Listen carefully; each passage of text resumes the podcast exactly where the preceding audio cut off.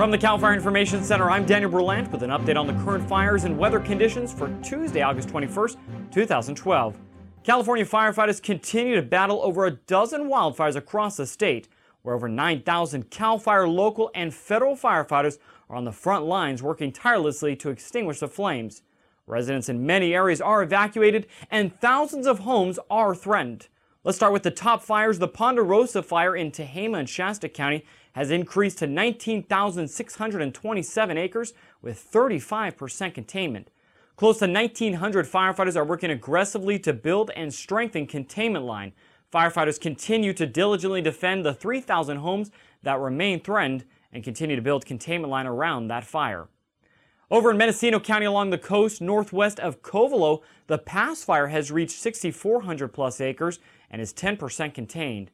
That fire is proving to be quite a challenge for firefighters due to its remote location, but the over 700 firefighters are working very hard to reach containment as soon as possible.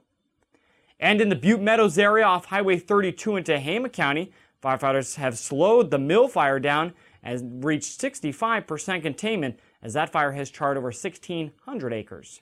And in good news in Shasta County, where the Lightning Complex, made up of multiple different fires, has now reached 90% containment. Altogether, 204 acres have burned.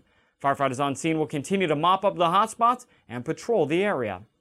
And over on the Plumas National Forest, the Chips Fire, the U.S. Forest Service is battling with over a thousand firefighters, has grown to over 50,000 acres.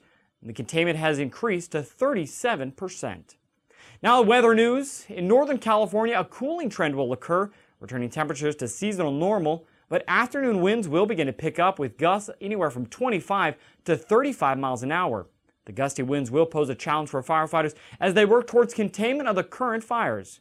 Today, that wind is expected to be the windiest out of the entire week. A red flag warning has been issued for the eastern Lassen County area due to the extremely gusty winds and low humidity. Additional red flag warnings have also been issued in Los Angeles, Santa Barbara, and Ventura counties due to dry lightning and high winds that are predicted in those areas.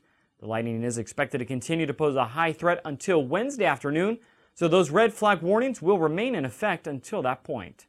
That's the latest on the fire situation in California. I'm Daniel Berlant, reminding everyone to stay safe.